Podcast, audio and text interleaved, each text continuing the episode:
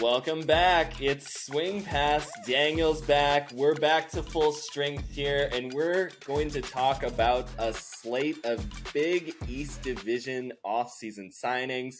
I was here with you last weekend running solo, kind of just getting to the nitty gritty of the DC Breeze, getting Andrew Roy, Cole Jurek, and then Joe Merrill in some big offseason events. And then Philly, over the past several days, have been announcing the return of their offensive core, returning the 2022 most improved player, James Pollard, along with Jordan Ryan, the goal scoring machine, Greg Martin, as well as Brandon Pastor, who has been such a good need fit for this Philly offense the past couple of seasons. We're going to really condense this episode around the East Division, what these signings mean. Daniel, you're back from LA. You're looking refreshed. What is your takeaway from Thank these you. big signings out east? Well, it, it- I think Philly Philly is so interesting to me. I just feel like they they've got this such a distinct play style and such a difference from New York and DC. So when it when you name these signings, Pollard and Ryan and Greg Martin especially, like they're all so involved in that deep attack. So I mean, I I think you know you kind of expect more of the same from Philly this year, and then the DC signings obviously were kind of the the big breaking news with Merrill's return and Jurek and Roy, two studs for Minnesota the past several seasons. They're going to make an impact, right? I think the the biggest question is just like how much does that matter in the grand scheme of things, which we'll get into. You know, New York is still the team with the target on their backs. They're still the undefeated defending champs. So I, I just don't know if anything is going to be enough to overcome New York, but we'll see what happens. It certainly has been the era of the empire of late, but it does feel like these DC signings in particular are starting to send a little bit of waves through the competition, but we'll we'll get to those in a second. I wanted to focus on Philly for just a moment because I think after their kind of splash into the playoff scene in 2022, finally make it back to the postseason after nine years away, one of the founding franchises in this league you know, you talk about that deep ball attack. They led the AUDL last year in hucks per game. They completed 10 per game. There wasn't a more potent downfield throwing duo than James Pollard and Jordan Ryan. The two combined for 60 huck completions last year. Jordan Ryan, by the way, finished only second to Jonathan Nethercutt in total huck completions last year at 33 completed 76% of those. There's a real strong argument he was the best deep thrower in the entire AUDL last year. Feel like he's someone who doesn't quite get his flowers. And then, of course, Big Game James, I think, is someone you and I have been pushing to be on offense for about a season and a half, two years or so. And we got Yes. rewarded this last year with his breakout performance, just dominating with or without the disc as a big thrower, a big receiver, and I think more than anything, just kind of a talisman for where this Phoenix team is looking to go. They're, like you said, kind of against the grain of the what the rest of this East Division, who loves precision, small ball so much. Philly loves to stretch you in the big field and go after you in space. They've got the athletes to Mhm. do it. Along with Pollard, they've got Greg Martin, who just jumps out of the gym anytime he goes up one versus one or one versus three in a pack against defenders. He's got damn near, I think, 100 goals in the past two seasons, over 6,000 receiving yards. He's been one of the most consistent playmakers downfield. This Philly team has a lot of fireworks, and I think they showed a potency and an ability to punch with the top teams in the East this past year. But do you think their evolution can continue in a way where they're actually winning games against the top tier of New York and DC in this East Division? I, it just it feels like for as much as their roster is improving, as much as you like all of the the things that the head coaching staff led by Roger Chu has been doing, you know, there's there's so much to like about Philly, and yet there's such a precedent set by the t- two teams above them. How are they going to kind of close that gap in 2023? It's tough. Yeah, I I'm just amazed that they had I'm not amazed that they had the success that they did. Obviously they've been trending upward for a while, but seeing the the difference in play styles like to very opposite extremes where DC are just the kings of possession, small ball, and we're kind of just seeing that trend throughout the AUDL and really elite ultimate in general is just like those those possession based offenses that are really focused on limiting turnovers as opposed to just striking deep and playing big play offense. Like that is kind of the the modern trend that we're seeing really everywhere. And if Philly isn't doing that, I just don't know how a team can have the same level of efficiency when they're playing against a DC or New York and they're just kind of throwing the disc away deep. And not not to say that their huck percentage was so low, but like in tight games especially, every single turnover matters a lot. And you're playing against teams that are only turning the disc over 10-ish times per game. So I, I'm just curious to see if Philly continues with that same approach or if maybe they dial it back a little bit more and, and be a little bit more choosy with those huck opportunities. Like New York, they're not really a big hucking team numbers wise, but it feels like they always have that option just because of their downfield playmakers and their throwers. So I feel like they've really optimized that balance of maintaining possession and still taking those shots when it matters. I think Philly is probably skewing a little bit more towards taking those deep shots when they don't necessarily have to.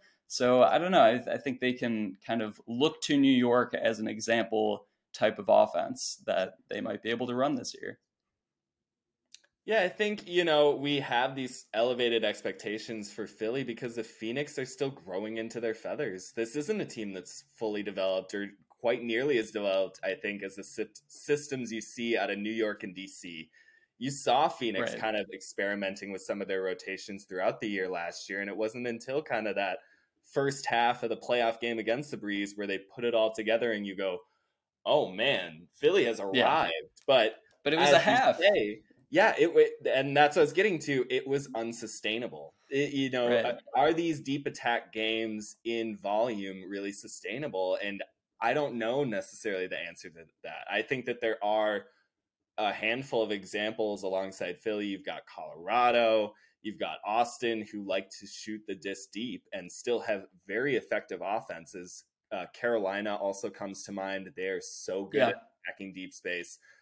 But back to Philly, it, it doesn't seem like they quite have the discipline in shot taking to really elevate their play alongside those truly elite offenses. And I'm really excited for the return of these guys, this core to get another season together. What Philly struggled with with so many years was just getting consistency, getting the same lineups out there. So to see them running it back, I think is going to be great. But as we talked about at the top of the show, the, the rich are getting richer in the East. You know, New York is presumably going to be returning basically their entire championship winning roster from last year. The front office has been emphatic about building a dynasty in New York. And now you've got DC who, you know, I think I last had them ranked in the power rankings somewhere around like four. But more and more, I think were the Breeze the second best team in 2022, and now they add Andrew uh. Roy, Cole Jurek, and Joe Merrill to already one of the deepest and most utility oriented lineups in the AUDL. I, I mean, it, it's going to be a dogfight between the Breeze and the Empire. But what do these additions mean for DC heading into 2023? It's a great question because you know, all three guys have pretty significant O line experience at this point. While we saw some of Merrill and some of Jurek spot starting on defense occasionally last year, really these are like three O line studs. The problem is DC last year, what they had like 10 Nine. to 12 guys and like all the the O-line rotations. Yeah, just like they had the depth when guys were injured, they were missing games and, and they could just slot in. Uh, Jeremy Knopf kind of came out of nowhere and was playing like a very solid O line role for them. By the end of the season, Zach Norrbom like wasn't even playing O line anymore just because they had way too many guys available, and he's someone that has been very successful in the Breeze offense for the past several years. So, you know, you're just adding more guys to the mix. Like, does it really elevate their ceiling that much more? And I, I think Roy is the guy I want to focus on where I could see his impact being a, a good amount better than like a replacement level player for that O line. I expect him to slot right in. He his play style is very much possession oriented. he can be a quarterback in that backfield. I expect him to be in more of like a, a motion move role just because of the way this offense functions. But I think he has the skill set and just like the the field sense and comfortability with the disc in his hands to really embrace that role and thrive in it. So I, I see him as like the most probably week to week impactful addition, just because I expect his completion numbers to stay pretty high and working alongside Rowan and Malks makes a lot of sense. But yeah, the other two, I'm I'm a little I'm just more interested in, in like where they slot in, whether that is in D line roles or on the O line. Uh, do you want to? And what are your initial thoughts on? I guess let's start with Joe Merrill. Well, I, I wanted to get back to A Roy for a second because I think watching him up close in the Central Division, having lived in Madison, having seen him play in person now, I think four or five times, one of the things that has been so impressive about the Minnesota offense the past two seasons is that for years that team struggled with Madison's zone looks on defense. For years, despite having very capable throwers, we're somewhat thwarted by the the varying zone schemes and things that were thrown at their offense. Once Andrew Roy showed up at the beginning of 2021, Madison couldn't really play a zone anymore against that team, and it was almost singularly singularly responsible because of the handling capabilities of Andrew Roy. And I just think that mm-hmm. No matter what team he's going to join, you get a little bit of an elevation of what's happening in the backfield. I mean he had Pawel Janas in his division, and you could say that Andrew Roy was just as good of a handler in the system with the wind chill as Pawel has been the past two seasons with Chicago.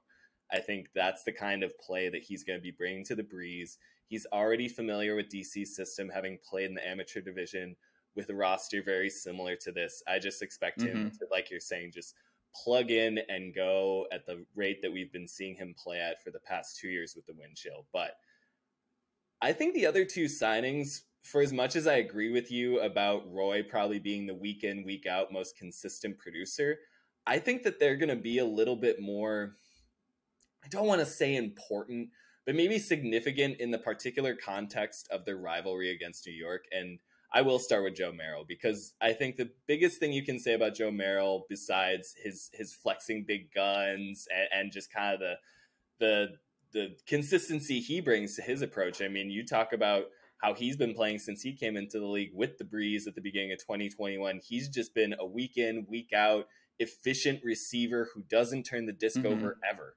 And he carried that over to Salt Lake last year, became a captain, helped lead that team to a West Division final, eventually ended up losing to Colorado. But Merrill completed 97% of his throws, finished with over 3,000 receiving yards, led the team in goals. He comes back everyone loves this dude. Everyone loves Joe Merrill. And I just think having another one of the those guys on a DC roster that's already so kind of gregarious and filling up with personalities. You've got AJ, you've got Rowan, you've got uh, you know, like there's just uh, Alexander Fall came back to that team and gave them a spark on defense that they so desperately needed. And now you yeah. get Joe Merrill who can play on either offense or defense, who is such a galvanizing rod for this team, even as a rookie in 2021. You know, when he made big plays, the sideline just comes off the field for that guy. Him being back in DC, him taking the experience that he had with the shred back to an even more accomplished team out east. I just think he's going to be such a benefit wherever they end up using him. I don't know if it's going to be an offense. He had 12 blocks last year for the shred. He was so good situationally at getting yeah. the disc back for that team. I could see him being a great defender, just kind of going to be a, a, a, again that that dude you rally behind. It, it, he's just such an easy person to root for, and I think that that just gives DC another edge that they need in any way against this New York team. And then another point is, and, and it feels like we're leaving him last, but I want to emphasize, I think Cole Jurek might end up being the most important get in this kind of triage of signings that DC has announced. I think that Cole Jurek might have the highest ceiling of these three gets for the Breeze. Mm-hmm. And I think that particularly in a New York matchup where the Empire have really dominated in certain physical aspects of the game with their size, their ability to just dictate in one on one matchups, bringing in Jurek is going to be big for this Breeze team. And not to say that like the Breeze lack any kind of competitive edge or that they, you know, came up anything less than a buzzer beater shy of a championship weekend appearance this last year. But I think that we've all seen over the course of this rivalry's development that they need a little extra something. And Jurek is that something. Jurek has been that in big rivalry games in the Central Division the past two seasons. When he's played Madison, he showed out.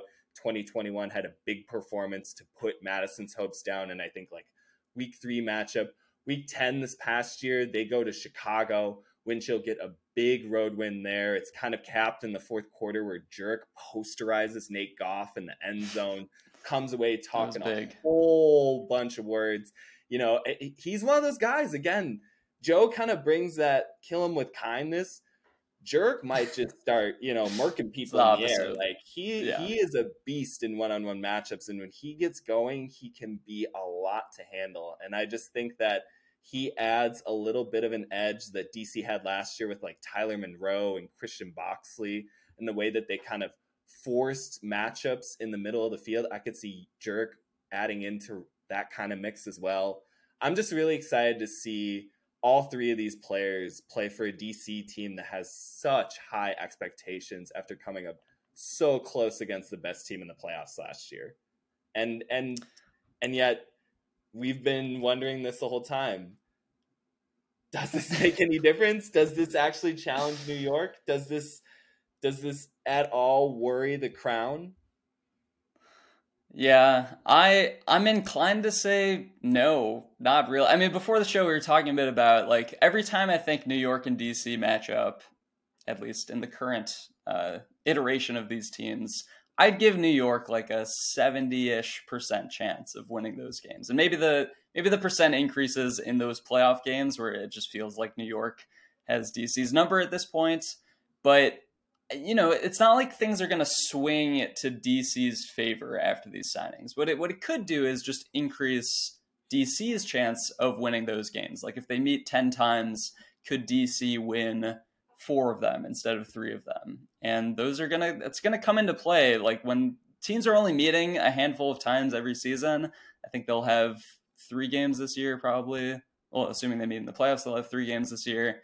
You know, it's it's like chances are are good that they win at least one of those. It's just like when is that one win going to come, whether it's in the regular season or in the playoffs. Like it's still it still is going to be hard for New York to win every single one of those meetings, but they are going to be favored in all of them, if that makes sense.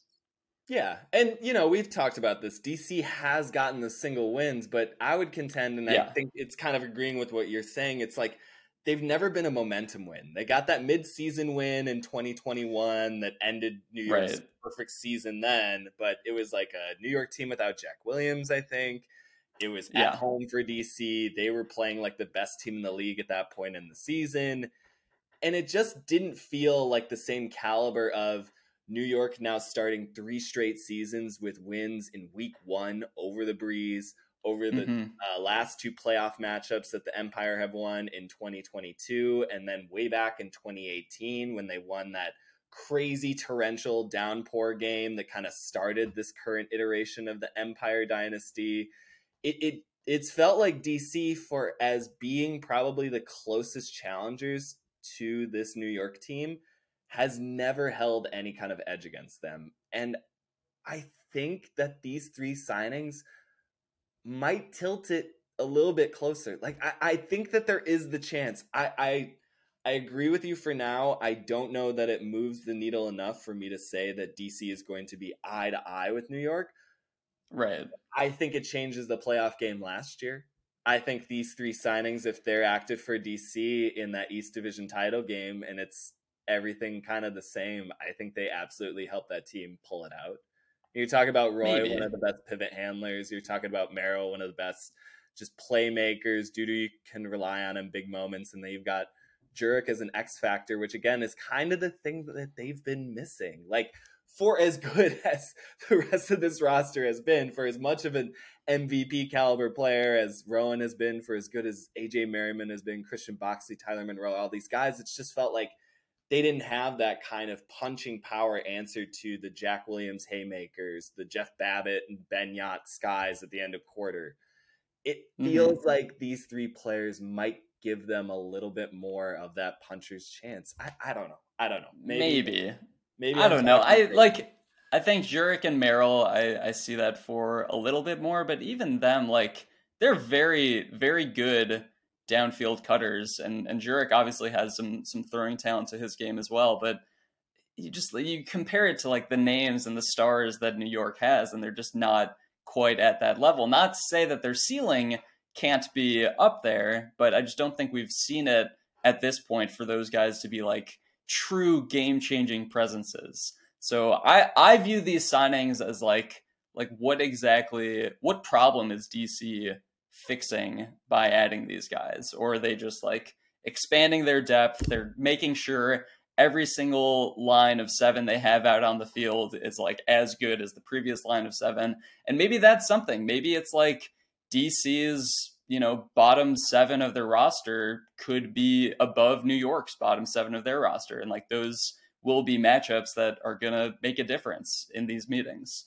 so uh, to me it's just like adding more depth rather than necessarily raising the ceiling a significant amount for DC.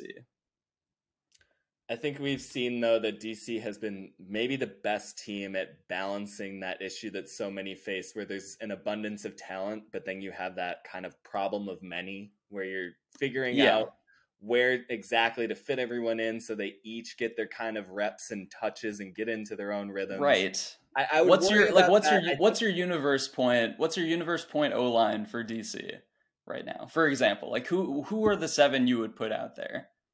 I totally get the point that you're trying to make, and I think that it resonates with every other team but this Breeze squad. I think that head coach Daryl Stanley and just the general leadership of this team have shown their ability to be adaptable in given situations has really like elevated the overall efficiency of their system. And I guess there could be an argument made the opposite way that in those same moments, maybe they don't have a reliable lineup that they can just lean back on, and it is always kind of in flux a little bit. I mean, I, I see both sides.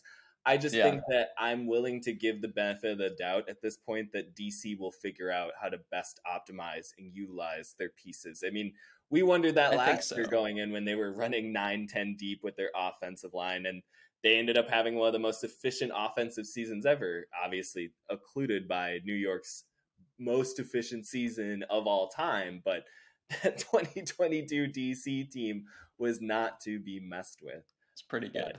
I, I, I think we're all kind of winding up to the point of DC has added a bunch of notable people, but if you come at the king, you best not miss. New York will be ostensibly returning most of their championship roster. We're still waiting to hear the first announcements from them, as well as a host of other AUDL teams. But obviously, the AUDL is alive and well. Still over three months until opening pull, which we can confirm will happen on Friday, April 28th, 2023. I know I speak save the day dang on myself. We are so excited for that day to approach. It cannot come soon enough. Schedule should be announced in I think uh, about two weeks time. We'll be along with you all of the way. This is Swing Pass. We'll be back in a week. See ya.